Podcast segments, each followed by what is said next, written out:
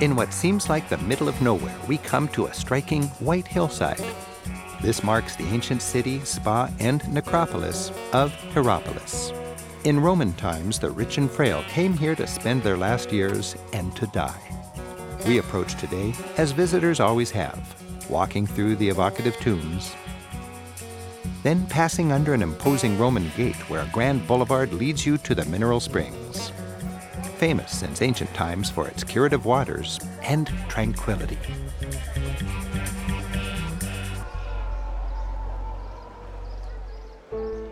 Today, the ever popular springs, in the shadow of ancient ruins, fill a pool littered with a dreamy assortment of ancient Roman columns that sparkle beneath the crystal clear water. A soak here is like bathing in hot champagne.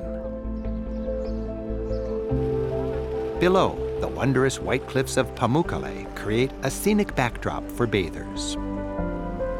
The water flowing over the rocks leaves a calcium residue that whitens and solidifies, creating a wonderland of pools and terraces that, along with the commanding view, make an unforgettable setting.